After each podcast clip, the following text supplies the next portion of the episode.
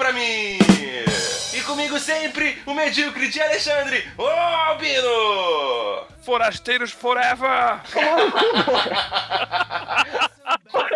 e hoje, de convidado avulso, nós temos nossos primeiros entrevistados. A banda Yellow Box. Precisa berrar mesmo. Ô, Esquilo, ô, Esquilo, O eu tô te ouvindo, cara, calma. É, cara, a apresentação tem que ser assim empolgante. Oi, empolgante, eu tô aqui subindo na mesa já aqui. E primeiramente, ele que foi eleito o melhor baterista de Yellow Box de 2012 e já está concorrendo ao prêmio 2013 Américo Zaghini. Oi. Ai. E de novo com a gente, ele que já participou do episódio sobre o Full Fighter, o baixista Rodrigo Ramos. Aí, Meco garotão. Tum, tum, tá, tá, tá, tum, tum. E ele que é o mais meigo da banda, meio gordinho, o guitarrista Bruce Marques. Que bonito, que alegria, que beleza. E hoje nós vamos estar fazendo o nosso primeiro programa de entrevista. Vamos contar um pouquinho sobre a história da Yellow Box, essa banda de Itajaí, Santa Catarina. Mas isso tudo depois da vinheta. Depois da punheta. Alô, maluco pedelhão!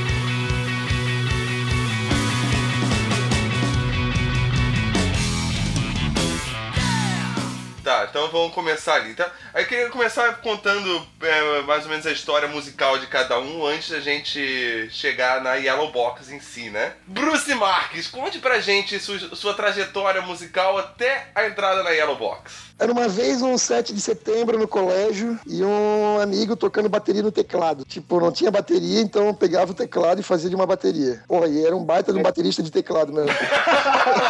Eu acho que esse teclado ficou algum tempo na minha casa, se for aquele vermelho lá. Cara, Porra, esse aí é meu, esse, não, esse aí é clássico. Esse não tem nem bateria. esse teclado ele é da galera, assim, ele tá lá, ele tá no Meco ainda, eu acho, esse teclado. Não, tá lá, tá lá em casa, em cima do guarda-roupa. O Abelardo arrumou. Abelardo. Obrigado, Renato. Santo Abelardo. Aí lá em 2000, foi 2000, Esquilo? Não, foi 99, né? Foi, na, é, foi 99, 1999. Anos 90. Não, não, não, não, não. Se tu vai contar de... Não, se tu vai contar de 99, eu tenho que contar um pouquinho antes, então, cara. Eu tenho uma visão do Bruce como músico, já que ele não começou falando de antes. Já que ele não sabe contar a história dele, né? Eu vou contar então. É, exatamente. Tem uma visão de Bruce quando ele tava no começo, assim, de uma maneira muito legal, porque cada avanço que ele fazia, é, eu tava por perto pra notar. Ele faz questão de avisar pra gente, de explicar pra gente. Por exemplo, assim, no começo ele gostava de um tipo de música, assim, sempre gostava muito de Pink Floyd, mas eu lembro que, assim, que é, bem no começo ele tava me ensinando a tocar, me ensinou a tocar contrabaixo, ele não gostava muito de Beatles, que ele achava que as músicas eram meio simples demais, assim, sabe? Pô, que porra é essa, Bruce? Calma que ele vai se redimir, calma Eu gostava aí. de Legião, cara. Ah, era música complexa, né? Tem, É verdade. tem que ter a réplica disso aí, cara. Que porra é essa que eu não gostava de Beatles? Quero ouvir, quero ouvir o porquê dessa porra. Ele gostava, ele só achava que era meio simples demais, assim, sabe? Então, meses depois, isso só alguns meses depois, ele foi aprendendo mais sobre música. E ele daí veio me falar, todo empolgado, assim, que ele tava errado e que Beatles é foda pra caralho. E ele me explicava, assim, sobre a- toda a teoria do porquê que ele achava que era foda, assim. Eu não entendia quase nada, mas eu achava massa Eu a fingia, né? explicação dele, tá ligado? Mas o Parece Bruce era o único amigo do Albino dele, achava legal. O Albino não podia criticar, senão o único amigo dele ia embora, né? Claro que assim, cada etapa da, da evolução musical dele era percebida porque ele assim, ele compartilhava com os amigos, falando sobre, explicando a teoria, a prática da música, assim, sabe? É, Ele era bem atencioso com relação a isso, cara. Muito massa. Pô, eu fico feliz que alguém notou isso na vida. Agora eu posso morrer. O Bruce é um cara que compartilha todas as experiências dele com os amigos, né? Todas as experiências dele com os amigos. É, é, literalmente. É, eu, eu lembro de outra coisa também, não muito relacionada à música. Ele chegando lá em casa e. Puta, que cheiro de sexo nesse. E eu e a menina com, com a cara toda vermelha, assim, tá ligado? Não, que isso.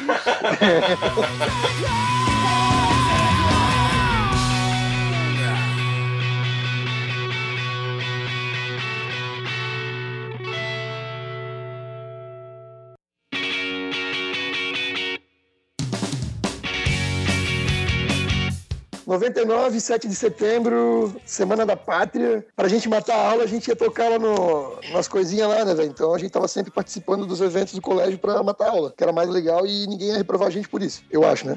Eu acho. Não, não reprovaram, né? É, Não reprovaram. Deu certo, deu certo. Então, daí lá começou o Forasteiros, que o Guizão tocava bateria no teclado, o Esquilo se metia a cantar e violão sem baixo, tosqueira. Uhul. Depois de um ano convidando o Albino para fazer o, o baixo nos ensaios de sábado, ele resistiu, resistiu, mas depois ele começou a ensaiar. Aí foi doideira, que o Albino foi tocar com a gente e a gente ficou uma banda muito nada. Ah, o Forasteiros era legal porque é, era- foi uma banda que fez coisa pra caralho, né, cara? Fez porra nenhuma. A gente ensaiava muito pra não tocar em lugar nenhum. A gente tocou em, em comícios de político. É, mas assim, a, a Forasteiro durou o quê? Esses quatro anos que a gente ficou tocando junto? Caralho, quatro anos, tudo isso. Vocês são merda, né, cara? Daí pulando Forasteiros, veio a Rota 88, indo que era uma que super. É, vamos, vamos. Negócio é Yellow Box, né? Ah, mas tem que passar um tempinho com Não, vai, os apresentadores aqui, caralho. É, claro, o programa é meu e se eu quiser fazer um programa só sobre Forasteiros agora, é só sobre Forasteiros. Pra variar, pra variar, os caras querem ficar gozando com o pau da banda, né? Isso é normal. Eu sei como é que é isso aí. Tá, e aí onde é que eu tava mesmo? Bota 88. Falta 88. Rota 88 foi o lance que eu fiz lá com meu irmão. E é meio que o lance meio Ages, porque era mais briga do que música mesmo. Mas foi bom porque comecei a tocar na noite lá com eles, né? Tipo, ganhar dinheiro mesmo. Foi quando você teve a sua iniciação semi-profissional né, com a música. A gente tocou no Open, né, cara? Daí a gente vira músico de verdade. Posto fui no Open na sexta, muito legal. Uhul. Nossa, parabéns pra você, Bruce. Você tá com quase 30 anos na cara e você ainda vai no Open, cara. Toma aquela coisa E acha legal. cor-de-rosa. E acha legal. E toma, e toma coisa rosa, cara. E acha legal. Ó, mas aquela, aquela coisa é rosa lá cara, é é que nem o cara pedir pra tomar um tiro mesmo, né? Não, me dá um tiro. It's been a long night. It's been a long night. E aí, aí depois da Rota 88, Depois da Rota 88 teve o Power Trio Sequela no meio, Power Trio Sequela, que eu cheguei a participar também. como quarto Que era um, que era um quarteto, né? Era um quarteto. Era, era Power Trio porque cada um só podia ver três, né, cara? Aí depois também de tocar em lugar nenhum com o Power Trio. As bandas que eu tive sempre foram um sucesso. Aí eu tentei, eu tentei outras bandas que não deram certo assim, tipo, tentei fazer uma com o Murilo antes da Yellow Box, toquei com a Bill Bud, depois da Yellow Box. Eu E gostava da Bill Bird, cara. O. Como é que é o meu nome? O. Marcão. Marcão. Marcão. Ah, mas a Billboard existe até hoje, cara. Inclusive fui eu que fiz a logo da Billboard. É verdade. Oh, mas eu também toquei na outra história por um mês. Ah, é verdade. Loucura, loucuragem. Aí É, mas isso é outra história. E daí isso você ficou nesse pula-pula de projeto pra lá e pra cá, isso até 2006, então. Cara, na real, isso durou até 2011, até eu ser chamado lá no concurso da Câmara. Contei, tinha um- uma época que tinha umas cinco bandas tocando ao mesmo tempo, assim. Bill Bud, Outra História, Yellow Box, Aline Moser. Aí depois veio a Rockabilly Stantes, veio mais os projetos acústicos, veio mais X-Cocô, daí vai. Isso, criançada, é pra vocês saberem assim que um músico realmente pode viver de música. Com 5, 10 bandas, mas pode. É, mas pode, né, cara? Músico de churrascaria vive de.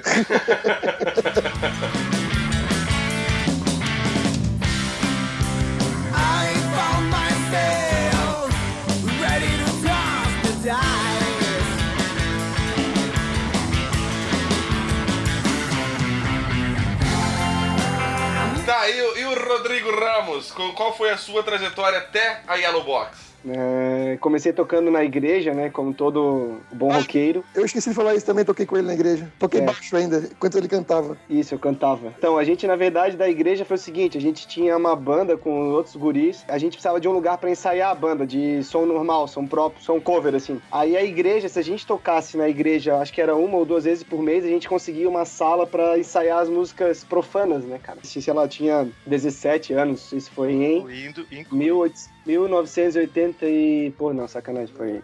1800. 69. É, o, Albino, to- o Albino era o baixista da banda, inclusive. Exatamente. Eu posso até lembrar também de uma história do, do início da música do Ramos, assim, que ele fazia aula de canto, essas coisas assim, com o grupo, e daí quando a gente. Sei tudo, sei tudo de canto. Então vamos ali pro canto. Então, quando a gente, quando a gente tocava na, na, na- banda de igreja, assim, sabe? Acho que quem tava na, na guitarra, acho que era o Silvio. Daí Silvio. eu, eu era no baixo, daí o Goi na bateria, o Marco no teclado. E a gente tinha um, um grande amigo nosso, Nelson, que vamos torcer para que ele escute também essa, esse podcast, que é o Nelson. E ele geralmente era o vocalista principal da banda. Que era uma bichona. E Uma o Ramos- bichona essa É, uma porra. bichona que nós todos amamos. De paixão. Ele não me dá mais bola. Só me dá bunda agora. O Ramos era mais assim como um back vocal, um segundo vocalista, assim, sabe? E às vezes o Ramos cantava, mas era sempre era mais raro, assim, ele não, não, não tocava, não cantava muito. E o Nelson sempre falava pra gente que o Ramos tinha muito potencial, só que ele era tímido. Então a gente não sabia que porra que ele tava falando, mas tudo bem, a gente acreditava no que ele tava falando. Um dia, eu não sei o que, que ele falou com o Ramos, mas ele meio que aprontou alguma coisa durante a, a música e deixou o Ramos cantar uma música que geralmente o Nelson cantava, tá ligado? E o Ramos foi naquele momento em que ele soltou a voz mesmo, assim como Soltou a franga. sem, sem inibição e realmente surpreendeu a banda. Mesmo a gente já tava tocando há meses junto, assim, sabe? Cada um dos integrantes olhou um pra cara do outro enquanto ele tava cantando, assim, com aquela cara de espanto, sem palavras, assim, sabe? Mas dizendo Meu, assim. nasceu o novo Fred Mercury. Caralho! cara!" claro. Te pegaram dando a bunda atrás da igreja, então.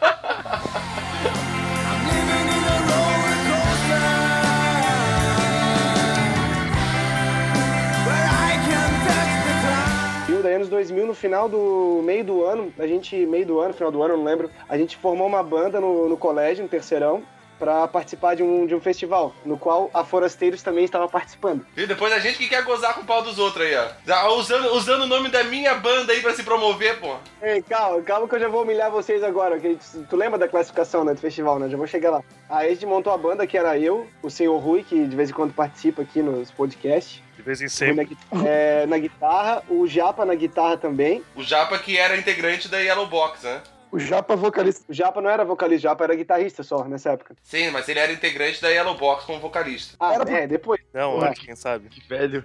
E daí. Ah, tua mãe, pô.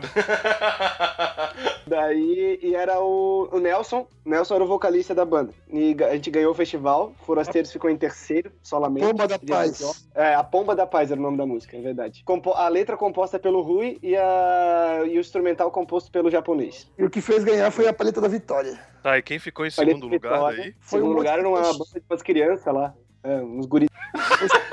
De coxinha. É que era muito, era muito, pô, os gurizinhos com 10 anos de idade tocando bateria melhor que nós, tocando guitarra e coisa. Pô, os caras tinham que ganhar alguma coisa. Era o- os, os irmãos Mamadeira. Aquele gurizinho que tocou bateria nessa banda, velho. Hoje em dia ele tem uns 20 e poucos anos, tá tocando pra caralho flauta. Cara, mas é, é o que todo batera fala. Quero nascer flautista na próxima encarnação, porque é, o cara tem que carregar só uma flauta, tá ligado? O cara não tem que carregar a bateria toda, montar e desmontar, entendeu? E o cara fez isso numa vida só, o cara é inteligente.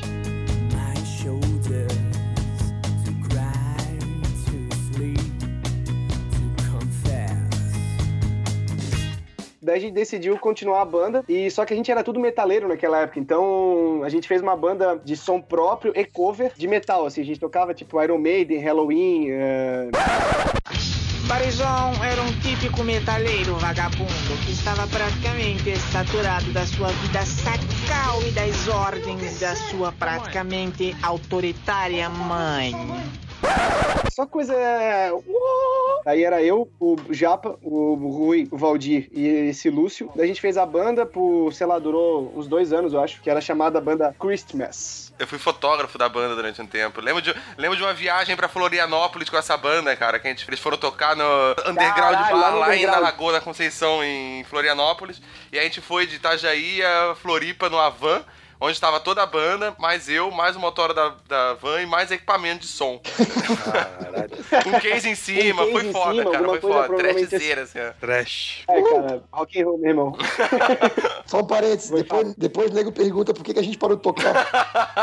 Porque viver de música é fácil, né? Pô, é, é, é fácil, acho que é só, só grupo, gelada e glamour, né? Então, daí a gente ficou, sei lá, acho que foi uns dois anos, até uns dois, 2003 ou 2004. Daí a gente. Daí o japonês começou a cantar, descobriu que ele conseguia cantar e afinar e cantar umas coisas bem agudas, assim. Ele descobriu que a ausência de pênis fazia, dava a ele uma boa voz. Aí ele. A gente montou uma banda de meio, meio cover, assim, com os metal, com os rock and roll também. É, daí a gente tocou acho que um ano junto, mas também era uma putaria aquilo, ninguém ensaiava direito e não tinha lugar pra tocar. A- Eu acho que a única gig que a gente teve com essa banda foi lá onde a Rota 88 tocou também, lá em Timbó, no Morro Azul. Que e a gente tocou. e a é, vocês não receberam, a gente recebeu. Eu tô vendo o hype do festival, velho. Tá, ô, ô Mac, tá aí ainda não? é que tá Tô, tô transando? jogando, tô jogando Candy Crush aqui. Tinha até esquecido do Mac aí, bicho. É que, é que eu não nasci nessa parte da história ainda. É 2005, na verdade, né, Bruce, que a gente começou a tocar junto daí. A primeira tentativa, a primeira metida. Primeiro, com ca- caveira na batera da, da Red Cutters. E. Porque eu, eu sempre ia ver a Rota 88 tocar. E daí, de vez em quando, a gente dava uma canjinha com o Bruce. O Bruce naquela coisa, amigo desde 94, lá da marejada de 94. É. Aí sempre rolava uma, uma- um feeling. E daí, em 2005, a gente resolveu, não, vamos fazer uma banda junto, com japonês. Pra mim era um alívio tocar com, com o Ramos, porque o meu baixista da Rota 88 conseguia ser pior que o Ramos. É, não tá. é fácil, e não é fácil. O cara tem que ser muito toninho na trave. Toninho na trave, se você tá ouvindo, nada pessoal, mas é quem gosta de rir da cara dos outros. Em 2005 a gente se juntou pra tocar, daí primeiro era o batera do Caveira, que é o batera da Red Cutters. A gente ensaiava lá no Caveira, tocamos no aniversário e tal, daí o Caveira saiu pra tocar com a Cogumelo Plutão. Daí a gente arranjou o Danilo pra tocar e daí a banda começou a a fazer, daí ter as gigs aí no- nos botecos, daí daí pra frente Começou tocando de é graça. Aí daí pra frente é só esse sucesso todo que vocês já conhecem, né? Aí, é todo esse glamour, mainstream e drogas que vocês conhecem. Pô, só-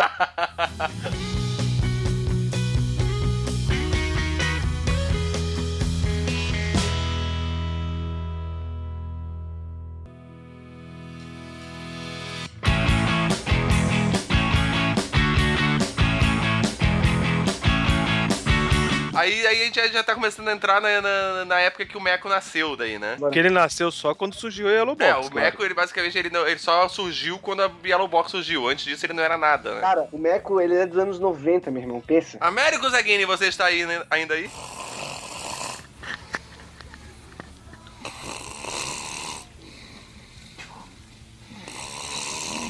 É, meia hora depois, meia, com meia hora de programa, ele começa a falar agora. Podiam ter me deixado dormir, né? Porra. E aí, Meco, qual é a sua trajetória musical antes da Yellow Box? Existe isso? Uns dois anos, quando você nasceu, dois anos a Yellow Box surgiu? Eu sei que a história sexual do, do Meco começou só depois da Yellow Box, tá ligado? graças a, a mim. Cara, Melhor camisa 10. O Bruce é o melhor camisa 10 que tem, cara. Cara, não tem melhor que esse, cara. Não tem Zico, não tem ninguém. É Bruce Marks, meu irmão. Pô, velho, eu tava dormindo, cara. Quase o Meco me liga. Ô, cara, me leva lá em Balneário, a guria tá me esperando. era 8 Porra. da noite, tá? Só pra dizer. Ah, mas eu tava Eu na. liguei pra todos. Eu liguei O pra Meco todos. até lembra do horário. Liguei pra todos. Olha o desespero, né, cara? 8 horas da noite, o cara desesperado pra meter. Aí fica ligando pra todos os amigos: Ô, me leva que eu quero comer a mulher, me leva que eu quero comer a mulher, né? O cara tava esperando 17 anos, meu irmão. Fala sério. Mas como é que o Bruce tava dormindo às 8 da noite? Ah, eu tava na cama de boa, assim, né? Sossegado. Daí, ô, cara, ele não dirigia, né? Daí, pô, me leva lá, cara. Eu já liguei pra todo mundo. Porra, Meco, É porque sacanagem. o Meco, entrou- o Meco entrou na banda, ele era. a história ele era de dele. Ah, tá. Beleza. Talvez eu esteja cronologicamente um pouco errado, mas eu sempre tive uma relação tão perto, tão longe de vocês, porque sempre foi meio que vizinho, né? O Bruce morando no final da minha rua e o Albino morando ali perto. Enquanto vocês estavam tocando, eu acho, na Forasteiros, eu tava fazendo aula ali no estúdio. Puta que pariu. Aula de bateria. Você tinha, você tinha o quê? Uns 3, 4 anos de idade nessa época? Eu tinha uns 3 anos, assim, quando comecei a tocar bateria, lá por 2003. Caralho. E daí eu fazia aula de bateria, eu não tinha noção nenhuma, assim, ó, o que que era música, eu não sei nem porque eu comecei a gostar. Eu acho que eu comecei a ouvir, baixar música na, na internet de escada, assim, achava muito legal. Queria ter uma banda, só que meus amigos todos tocavam violão e guitarra. E eu pensei que se eu fosse tocar alguma coisa, eu queria saber tocar alguma coisa que outras pessoas não soubessem pra eu poder ter uma banda. né? Eu decidi tocar bateria, enchi o saco do meu pai, enchi o saco da minha mãe. Minha mãe não queria de jeito nenhum, queria que eu tocasse alguma coisa bonita, queria que eu tocasse órgão. Vem tocar o meu órgão aqui.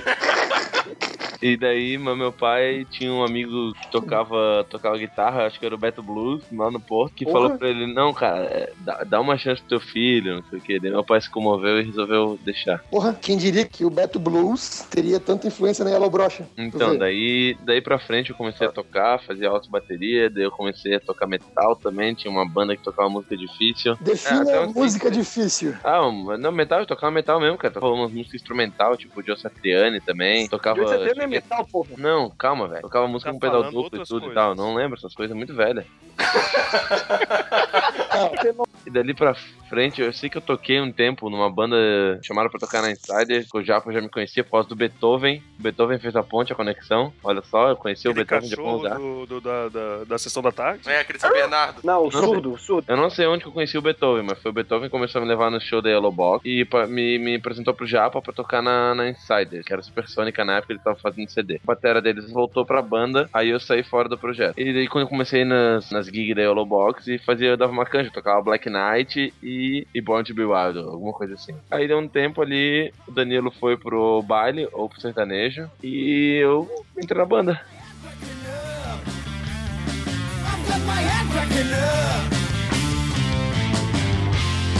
She had makeup disguised when I saw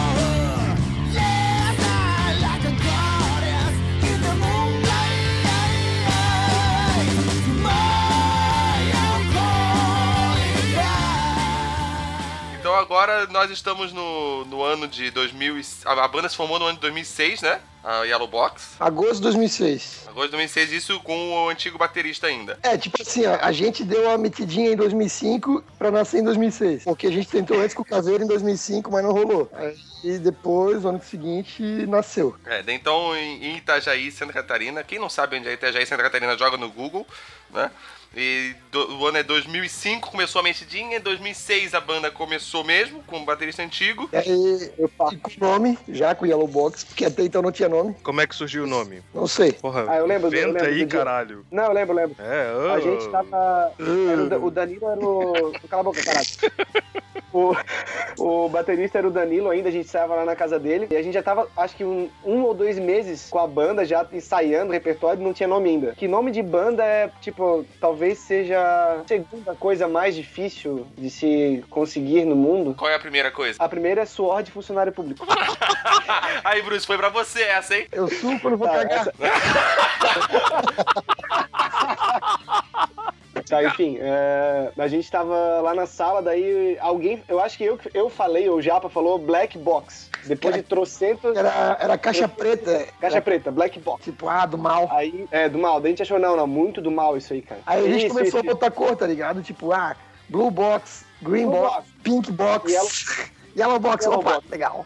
Opa, sou bem, sou bem, sou bem. Deixa assim por Aí uma ficou. semana. Se não arranjaram nada melhor, a gente fica com esse. Isso. Vocês estão procurando algo melhor ainda, então. Ainda estamos, ainda estamos.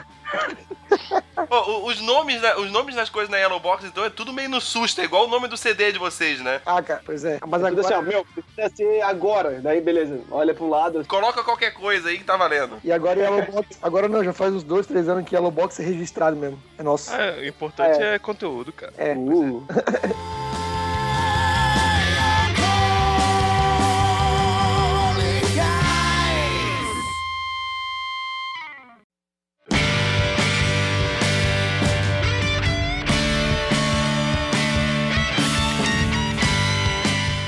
Aí então em 2007 entrou o Meco na banda, oficializou com os quatro ali, que era o Ramos no, no baixo, o Bruce na guitarra, o Meco na bateria e o japonês no vocal e guitarra também, né? Em abril de 2007. O Mac tinha 16 anos, cara. Foi um pouco antes ainda. Ele nem tinha 16. E ainda era virgem. Ele era virgem, total. Oh, total. Total. Por que passe alto isso? A gente desconfiava que ele era gay, na real.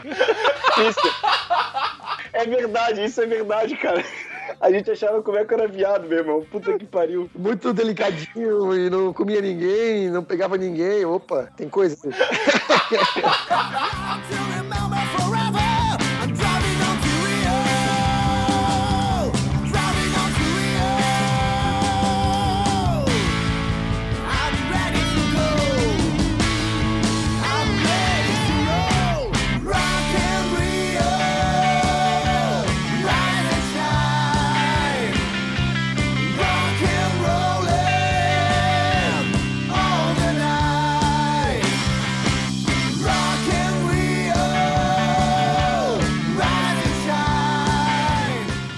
aí agora conta, conta aí algumas histórias engraçadas que aconteceu de vocês.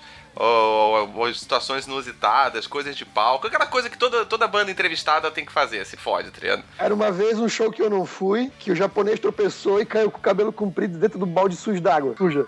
Caralho. Cara, isso foi bizarro. Mas como, é que tinha um, mas como é que tinha um balde sujo d'água Não, é que assim, ó, perto do, do, do, do- da banda? Era passagem de som. Era na passagem, cara. Foi- Não, e bizarro que o Bruce, ele tava no telefone na hora com a gente, cara. Tipo, o. Bruce participou da parada. Eu não tava presente, Ah, então, o Bruce não participou, o Bruce agorou isso sim por telefone, É. tá ligado? Não, a gente tava passando som, tipo, era de dia, assim, lá no boteco em Floripa. O palco, ele tinha um degrau, só que meio invisível, assim. O japonês sempre estabanado, né, cara? E ele foi sair do palco pra ouvir, a, pra ouvir o PA, assim, pra ouvir a caixa de som. E a mulher tava limpando o bar, assim. E tinha, cara, tinha um balde com água suja, meu irmão, do bar, assim. Pensa no boteco. Cara, cigarro. Você achar, vocês acharam que era água, né? Isso, era, Tipo, era churume. o churume da. A mulher, a mulher tava passando rodo no bar inteiro. Já era acho que o último pedaço ali que ela tava passando com a mesma água. Aí, não, e o detalhe é pro cabelo japonês. Na época, o japonês ele ficava 40 minutos pra arrumar o cabelo, porque era tipo Fazia cabelo prancha. comprido japonês, fazia prancha, passava creme, uma viadagem da porra. E daí o japonês foi sair do palco, cara, com a guitarra assim e tal. Acho que ele tava com a guitarra, né, Meco? Não lembro. Cara, na minha memória ele tinha guitarra nessa hora. E cara, o bicho tropeçou e pra salvar a guitarra, sei lá, ele salvou a guitarra, mas o cabelo foi exato, assim, o cabelo tava preso. Cara, caiu exatamente no balde, meu irmão. E eu lembro que essa hora eu tava com o Bruce, tava- eu tava com o Bruce no telefone falando não sei o que, cara. E eu assim, caralho, Bruce, não vai acreditar. Assim, já caiu com o cabelo balde de churume. Caralho, mano.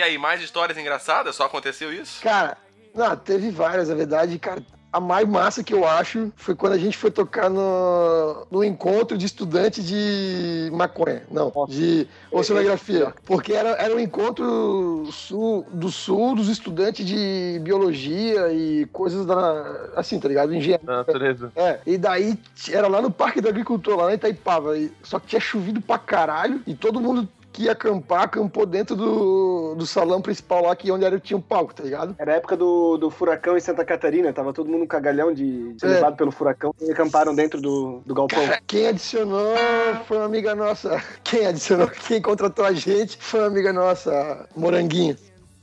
Tá, e aí, qual é a história engraçada? É isso? Eu não dei risada. É. Não, calma. Vai vir, vai vir a história. Ah, tá, tá, tá, tá. A Moranguinho é só uma piada interna. Era nós, tinha outras bandas também que era muito loucura lá, que tocava Pink Floyd e tal. E a gente tocou, tava todo mundo acampado assim, cara, as, as barracas e os caras lá, tipo, de Havaiana e, e pijama e, sei lá, todo mundo acampado na parada e fumando cigarro, aquela nuvem, né? Cigarro. Cigarro! Cigarro! Cigarro de biologia, da biologia. Pô, mas é, é que nessa época não era proibido fumar em lugar fechado ainda, né, cara? Exatamente, cara, não era proibido. E tinha uma galera também que era muito louca que tava cheirando desodorante. tá ligado? Tipo, a luz do, do dia, assim, tipo, na frente do palco, na frente de todo mundo, assim, tipo, shhh, desodorante no saquinho. Aí tu já percebeu, né, cara? Meu Deus, que vai ser uma loucura esse show. Aí beleza, a gente começou a tocar e tocar. Aí o massa foi depois, porque depois veio outra banda, tocou Pink Floyd, nós muito curtindo, blá blá blá. E fomos lá pra fora, que tava rolando uma fogueira da gigante. Mas uma fogueira, uma fogueira de São João, assim, um negócio tipo profissa, feito. O cara teve que botar um caminhão pra fazer a fogueira, tá ligado? Sem nego em volta, assim e tal. E tinha umas percussões, uns bongos, uns batuques, umas coisas. E daí a galera tocando e cantando e todo mundo curtindo. E daí o cabelo do Japa caiu na fogueira. Não, não. Começou a ficar empolgado com a situação, né, cara? E eu já tava muito louco. já. Na nessa altura do campeonato eu já tinha dormido embaixo do caminhão. Muito álcool, muita coisa. E daí a gente começou a participar Por que da. tu dormiu embaixo do caminhão, cara? Eu tava louco. Ah, tá. Cara, a- a- aquela, aquela noite, bicho, ela teve umas 32 horas à noite, só à noite. Tem muita coisa que Entendido, assim. a gente não pode contar o que aconteceu, mas o que a gente pode contar é que no fim da noite o Japa e o Mac já tinham ido embora, né? Porque eles não gostavam de ficar até o final. E aí o Ramos tinha que, tipo, representar a banda, né, cara? Então a gente representar a Yellow Box no meio biológico lá, né? E aí a gente começou a se apoderar da percussão tal, fazer um batuque e tal. Tinha um peruano cantando músicas peruanas tal, e todo mundo curtindo A aquela parada, vibe. a parada tava séria, assim, os caras tocando a percussão e cantando sério, assim, né? Tava- Estavam sim, tipo, realmente fazendo um som. Não, fazendo um som louco, assim, inspirado pela natureza, aquela coisa toda. E a gente entrou na onda, né, cara? E começou a batucar tal, vários sons. Aí quando chegou a nossa hora de cantar, adivinha o que, que a gente cantou?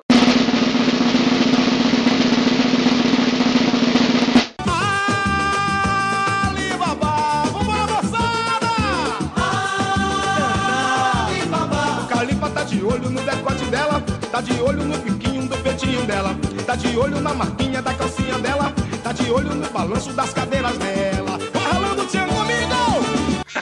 Nossa! Ali que tá de olho no decote dela. Cara, Os caras começaram a olhar brabo, assim, tá ligado? Tipo, e nós ali, uhul!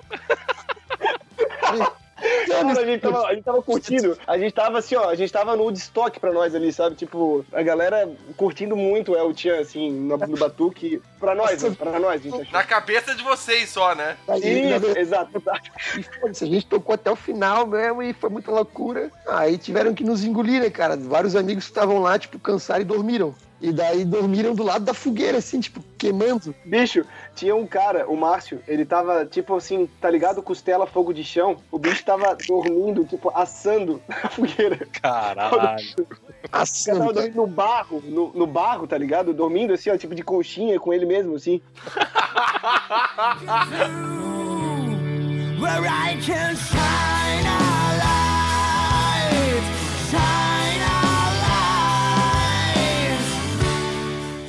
cara, a gente tinha um problema de cachê com todo bar, tá ligado? A gente se fudia, ia viajar pra outra cidade de carro, tudo apertado num carro só. Daqui a Joinville ia e voltava de madrugada pra ganhar uma merreca, tá ligado? E daí, mesmo assim, cara, quando a gente tocava e não dava ninguém, os caras choravam pra pagar metade da merreca, tá ligado? O bar era, o bar era meio falido, né, cara? Tipo, um bar bem falido, que depois que o cara vendeu, virou o melhor bar, tá ligado?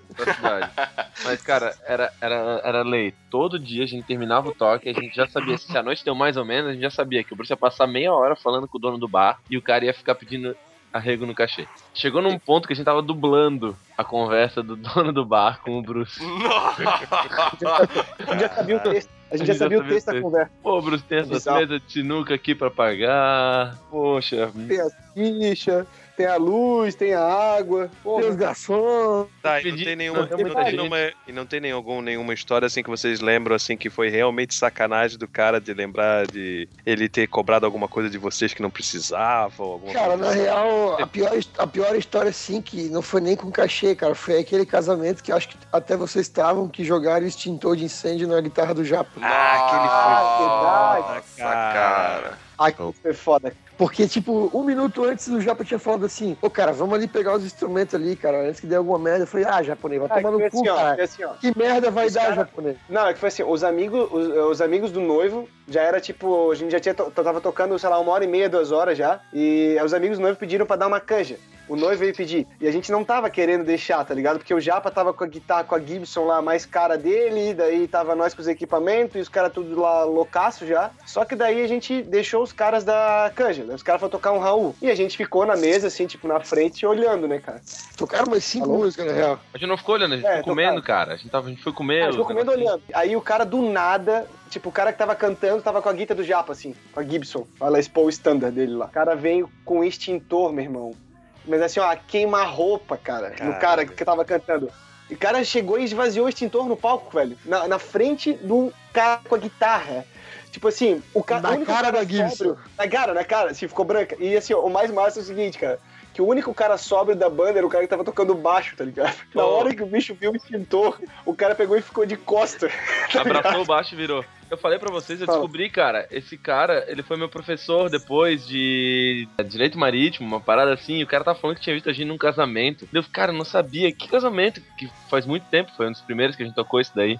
Aí o cara me falou, 2008. não, cara, pô, até que veio um maluco jogou extintor. Eu olhei pra ele, meu Deus, cara, alguém tava lá. Alguém conhece. ele falou que na Alguém hora. mais, alguém mais lembra desse Dinho? Na hora ele disse que a reação dele foi proteger o baixo e virar de costas. Pegar com o baixista, no caso. É, é Bruno Tutsi, se ele ouvir Ah, aí, tá. um abraço, porque salvou o baixo naquele dia. Cagou o baixo também, tá ligado? Um, um Bru- minuto, um, um minuto antes, cara, o japonês tinha falado assim: Ô velho, deu deles da canja, né, cara? Já tocaram bastante aí, vamos lá pegar os instrumentos antes que dê alguma merda. Aí eu falei: Porra, velho, que merda que vai dar, cara? Deixa os caras fazer som aí, então vamos continuar comendo aqui. A Cara. língua é o chicote do cu.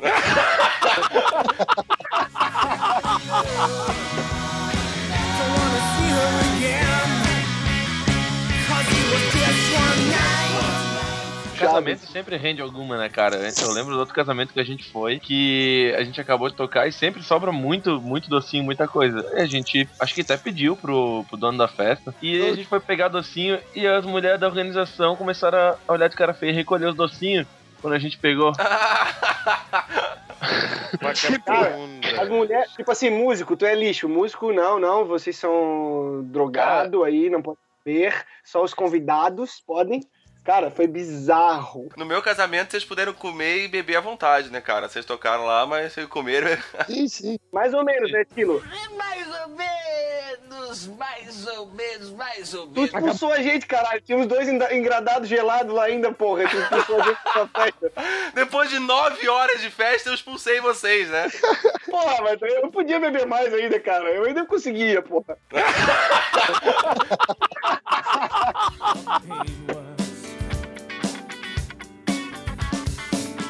Todo bom bar de rock deve fornecer pra banda uma garrafa de bebida, refrigerantes, uma mesa e uma, pelo menos uma batata frita. Não precisa fornecer bebida alcoólica e não precisa fornecer, sei lá, luxo. Mas, pô, Mas no mínimo um boquete, né?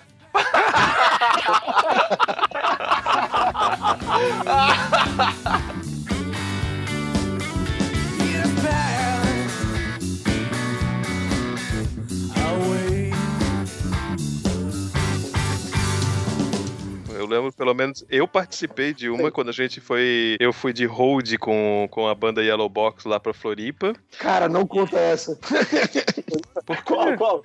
A Deixa do Costa do Santinho? Meu Deus. Não, não. Puta que pariu. Não, cara, Essa só parte- vou contar com a parte boa, porra. Conta tudo, então. da ré na Conta tudo, então. Não, cara, porra, compartilhar. vocês são bocudo pra caralho. Escuta então o que eu tenho pra falar, caralho.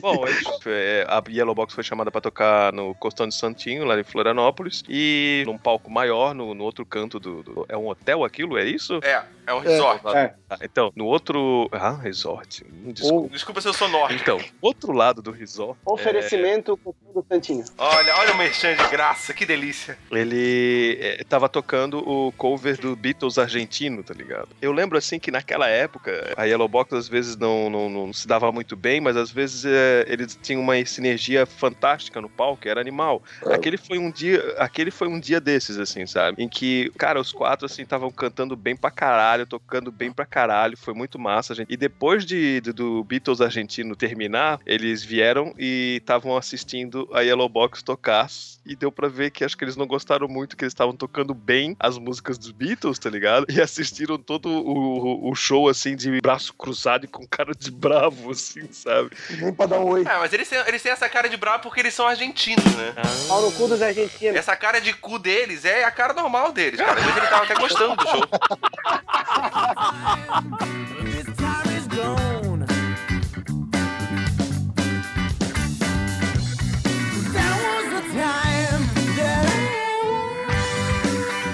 Meco, ele tava na banda, ele, tipo, ele tinha. Ele entrou. Nessa época ele devia ter uns 18 anos, saca? Então, a gente já tinha, sei lá, 24, 25, não, menos, né? 23, sei lá. Alguma coisa assim. Ah, foda-se. É, foda-se. A gente era mais velho que ele. A gente ainda é. A gente não era, né? A gente ainda é mais velho que ele. É, a gente é- Não, na verdade eu tô até mais velho, porque eu tô no futuro aqui na Coreia, né? Tu sabe? Né? Ah, pode crer, pode crer. Não me conta o que vai acontecer amanhã, tá? É, eu já, eu já- Não, não vou falar pra você. Sem spoiler da vida. História da vida. Aí o Meco, ele sempre foi o garotão, assim, tipo, energia, tá ligado? Tu pedia pra ele fazer um negócio, ele não tinha aquela malandragem de dizer, não, vai se fuder, vai fazer tu. Aí, enfim, é, a gente tocava num, num bar, assim, que era um bar tipo de música eletrônica, mas ele tinha banda também. Tipo, era a gente meio peixe fora d'água, assim, no lugar, mas a gente tocou lá um bom tempo e ganhava uma grana por isso. E o bar tinha toda uma estrutura de luz, assim, tipo, aquelas, aquelas negócios de ferro gigante. Sempre teve o grande problema de colocar o banner da banda. Tipo, onde colocar o banner da banda. E o Mac é meio professor Pardal, assim, tipo, um MacGyver, assim. Aí não, pô, a gente falou, pô, Mac, vai, bota o banner aí, dá um jeito de botar. E o Meco, naquela boa vontade é, adolescente, de adolescente, ele foi lá e. Acho que nessa época ele já tinha transado, não sei. Mas ainda era muita energia acumulada, né, cara? É, era muito, muitos anos esperando. Aí ele pegou, beleza, a gente falou, ó, Meco, bota, bota o banner aí, dei umas costas pra ele, né? Tipo, ele foi botar o banner, a gente foi, sei lá, tomar uma água, alguma coisa assim. Cara, a gente volta, tá o bicho trepado no negócio, lá no teto, tá ligado? No, deitado, assim, tipo, na, naquele negócio de metal de iluminação, sem nenhuma proteção, assim, sem nenhuma coisa pra se ele cair, sabe? Caralho, mas era alto? Claro, cara, era tipo três pés direito, assim, o lugar, cara. Caralho. O cara lá trepado, não sei nem como ele chegou lá, lá em cima, deitado na parada de iluminação, amarrando o banner, sem nenhuma proteção. E achando a legal. gente, a gente- e achando legal. E a gente também tava achando legal, na real. A gente olhou e, caralho, olha lá, velho. Caralho. achando o máximo. I'll make my dirty deeds.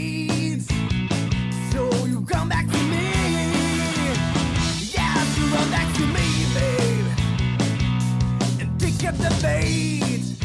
Daí vocês gravaram o CD em, é, em que ano? 2010. A gente começou a compor em 2009 e fez a pré-produção em casa, lá no Meco. Gravou tudo e tal. Foi pro estúdio mesmo pra gravar valendo em 2010. Só que como o Meco viajou pros Estados Unidos, a gente só lançou em 2011, quando ele voltou. É, aí teve, teve essa saída do Meco, né? Então ele ficou quanto tempo fora? Ah, acho que ele ficou de tipo, uns... Ah, um ano, cara. Mano, Pô, eu um ano, tô com 10 meses, 9. E o que que fez, foi bom pra, pra banda, assim? Alguma coisa tu aprendeu lá, alguma coisa assim? Voltei cantando melhor, não voltei? Não. Claro, Voltou com experiência internacional. o inglês, o inglês. Isso foi uma parada que assim que você voltou, eu lembro de ter assistido os shows da banda, que eu eu assisti alguns, né? Depois e foi até comentário entre a galera que eh, o seu inglês ficou realmente bom pra caralho depois que você voltou de lá. Tem que ficar, né? Porra, é o mínimo. É o, é, o mínimo que você pode fazer é voltar com o inglês melhor de lá, né? Então, ou seja, você não fez porra nenhuma, então. Só voltou com o inglês bom. Eu toquei também, eu, eu toquei jazz, fiz umas coisas massas. Ah, massa, legal, legal. História massa pra caralho, hein? Vai render pra cacete na edição isso aí, hein? Emocionante. Tá, mas a gente tava falando do CD. O CD fui eu que fiz ah, o encarte, né? Ah, verdade. E que fui eu que, inclusive, dei o acidentalmente dei o nome do CD, né? Porque o CD, quando eu, quando eu fiz a arte, ele não tinha nome, né? Tu diagramou, tu fez a capa, tu deu o nome, só falta tu fazer as camisetas. Eu, eu fiz as camisetas, vocês não produziram elas. Não, a- isso é, uma, isso é uma coisa, cara. É a, a banda Yellow Box é a melhor instituição de caridade do meio musical que existe no Brasil, talvez no mundo. Porque assim, ó, a gente paga todos os nossos amigos e a gente não tem nada ainda. Tá tudo pago. Tem clipe pago, tem camiseta paga. Eu vou dizer que tudo que vocês pagaram pra mim foi entregue pra vocês. Tá, entrega o meu saco. O Albino deve Puta sair. que pariu. Eu- a polêmica no episódio agora aqui, ó. É, eu fiz o. Como é que é? MySpace. cara. Ah, mas pense, porra. Esse sumiu, cara, não existe mais, tá ligado? Nossa, Ai, cara. A minha. o Albino tá devendo um site. Eu, o- eu prometi o encaixe dos CDs e as camisetas, eu entreguei tudo. Vocês não produziram as camisetas, eu não posso fazer nada, cara. Dei de brinde até o nome do CD, caralho. Vocês estão reclamando do que, suas putinhas? Não, aí pode botar no teu portfólio.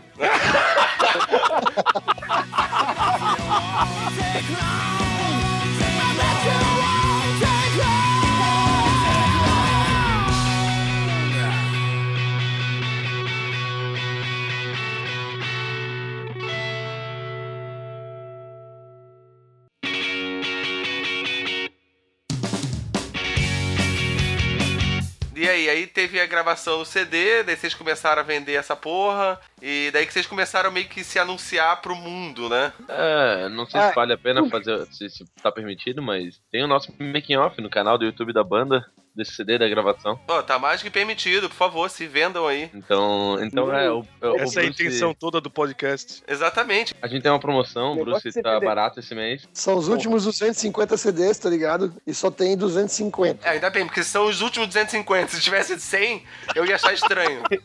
Então, A Cara, gente então, prensou 252. faz três anos que a gente gravou, C- gravou mil CDs e a gente, a gente tem um quarto. vamos, vamos vender essa porra a preço de banana pra gravar mais cinco músicas em Mas um estúdio. quarto. Tá, então assim, ó. Se você tá escutando esse episódio ainda no ano de 2013, tá valendo a promoção do CD da Yellow Box, os últimos 250 CDs da Yellow Box. Qual o preço dos últimos 250 CDs da Yellow Box? Vamos fazer que nem o Radiohead. Cada um paga o que quiser. Quer pagar quanto? Olha, o, patrão ficou maluco, hein? O patrão ficou maluco. Quer pagar quanto no CD de Side Up da Yellow Box? Eu vi que a hora que eu anunciei que eu que fiz o encarte, virou qualquer preço, né?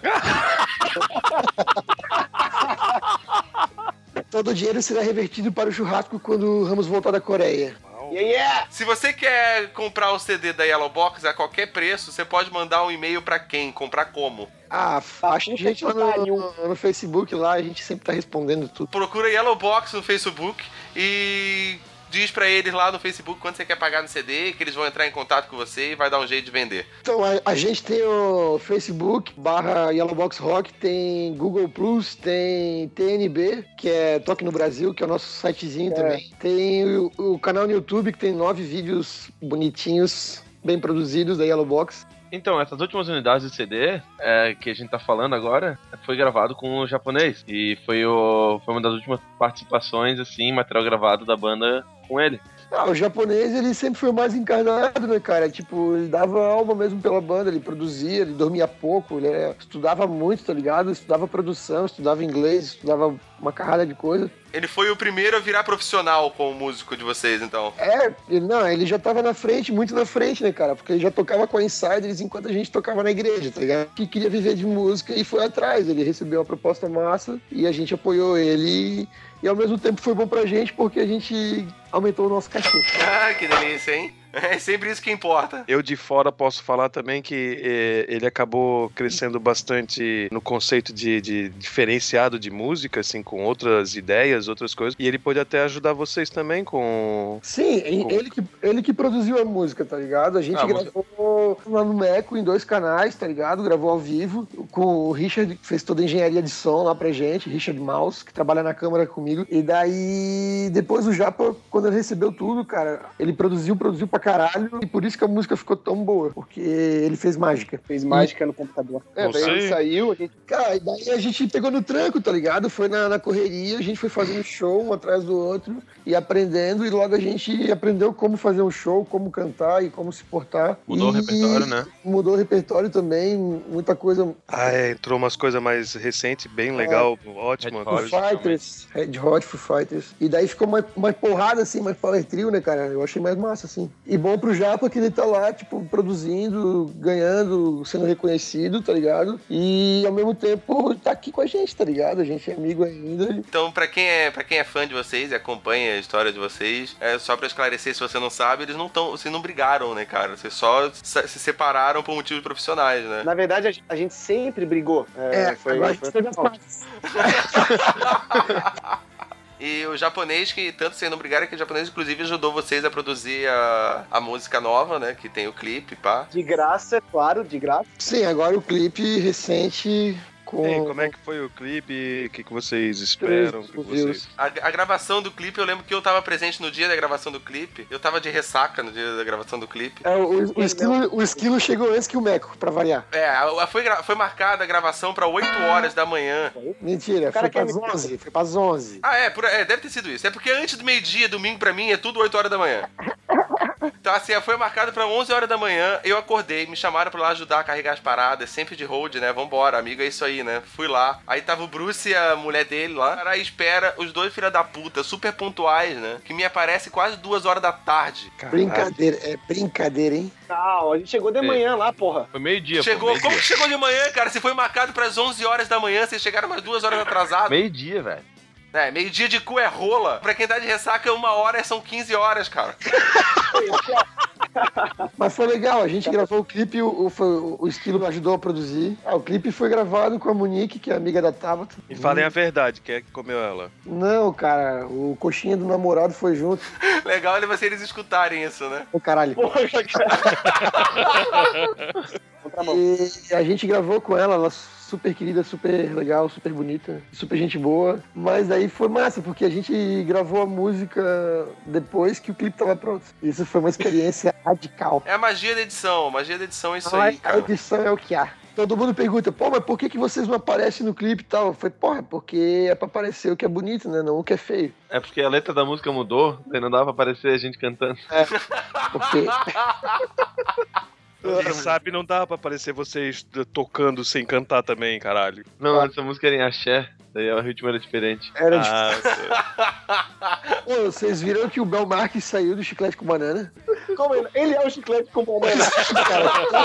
É, mas agora com a saída do Ramos pra Coreia, né? Porque pra quem não sabe, nós estamos gravando um episódio hoje com um correspondente internacional diretamente da Coreia. Do sul ou do norte? Qual, qual, qual das duas? Diretamente de Coreia do onde? Sul, né, caralho? Coreia do Sul. Meu Que pau no teu cidade? cu.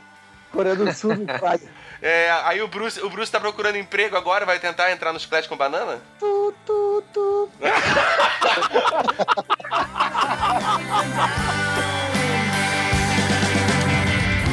Então, a gente tá. A gente gravou um som antes do Ramos viajar no estúdio aqui do Adriano, em Balneário. E a gente gravou umas imagens da banda e vai gravar depois umas imagens com outra atriz. Tá. Tá, mas isso daí é com relação à banda ou, digamos, sexo explícito? Não, com relação à banda, porque a gente quer lançar um clipe no final do ano, tá ligado? Um outro clipe. Manter, lançar o material, manter as coisas, né? Tipo, lançar material, lançar clipe, lançar camiseta, né? Esquilo. Opa! E daí, até, o- até o Ramos voltar, né? Já que a gente não vai tocar, então a gente tem que fazer alguma coisa. E, e Ramos, você vai ficar quanto tempo fora? Seis meses. Quantas músicas já tem é, gravadas? É só essa, essa mais ou tem mais alguma? Cara, gravada só tem essa, mas essa que a gente gravou agora, tá ligado? Tipo, duas, né, no caso. E letras, já tem algumas assim Mas que tem- tá pensando em fazer gravação? Tem mais cinco músicas já meio semi-pronto, assim, tem que ajeitar umas coisas e tal, mas. Aí a gente tem, faz mais umas cinco músicas, fecha um CD, dá um jeito de gravar. Nem que grave em casa. Esse áudio foi gravado em casa, o último, né? É, pois é, foi gravado no modo tosco e ficou bom, tá ligado? Ah, o nosso podcast é gravado em casa, com o albino de pelado e com o pau na mão. Eu não tenho pau na mão, senão não tem como navegar aqui no Ah, Xvideos. tem uma mão no pau e a outra no mouse. Ei, touchscreen, velho. Touchscreen é o futuro. Pô, mas é foda, tocar punheta com touchscreen é foda, a tela fica toda melecada.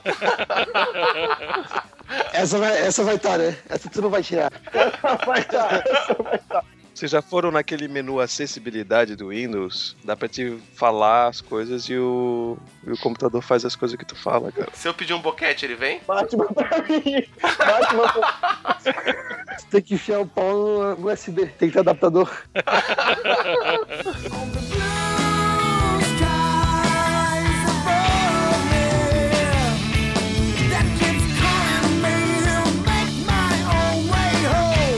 isso, mais uma parada sobre a música Up and Down, né? Tem uma parada, cara, no começo dela. Eu vou até colocar ela pra, pra galera ouvir. Vou, vou- o que você acha, Albino, de deixar tocar? Sim, com certeza, com certeza. Ótima ideia. Então, vamos, vamos, vamos escutar a música aí e depois eu explico qual é o meu pensamento.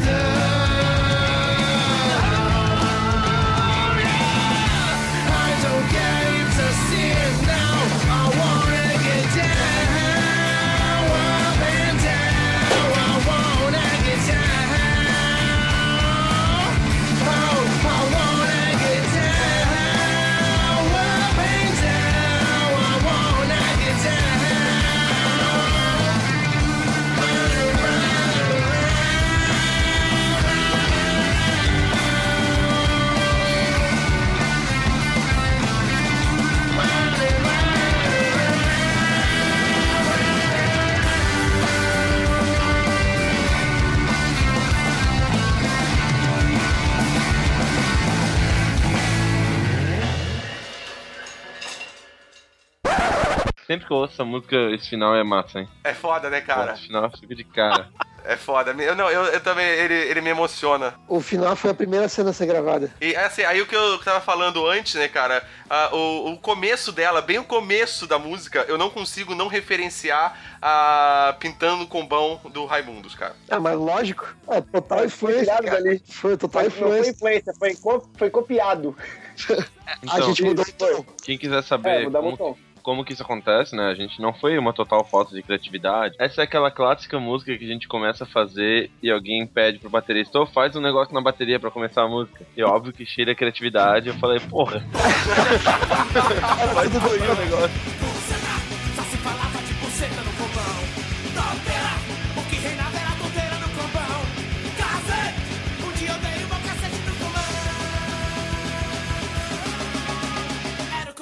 Então vocês continuam, a saída do Ramos não, não acabou com a banda, né? Ele não saiu, cara. Não, a saída não, né? A viagem dele pra Coreia não, não, não. É apenas um hiato. É o hiato da banda. A gente continua não ensaiando, não mudou nada, tá ligado?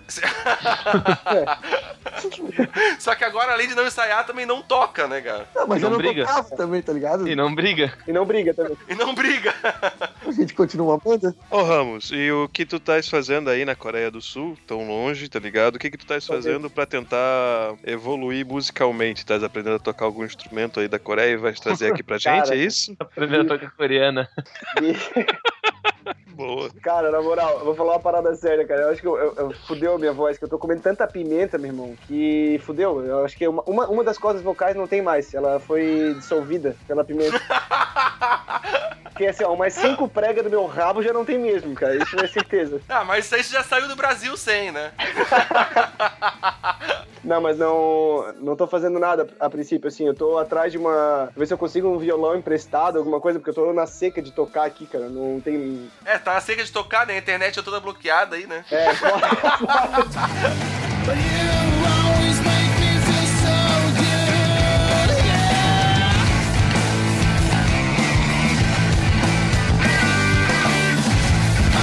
all of my money buy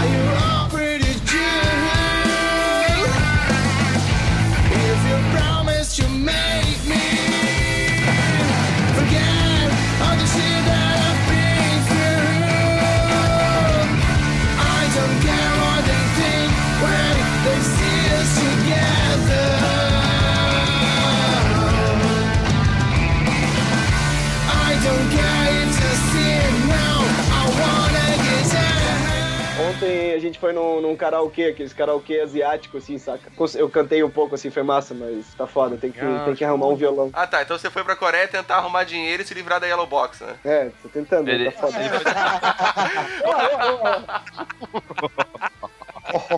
Consegui, tá na- Ô Ramos, que horas são aí? Pô, gente. 11h20, caralho, é 12 horas, meu irmão. Você é Ah, burro até o é quê? 12 horas? Eu tô 12 horas no futuro, cara. Eu pensei que fosse um pouco menos, achei que 12 horas fosse Japão. É. É que eu tô do lado do Japão, tem só um, tem um rio que separa aqui só. Ah, é? Ô, qual é a pauta aí? Acabou? É, não, a gente vai começar a gravar. Olá, organismos! E aqui quem vos fala é o miserável do Esquilo Norris. Meu peito!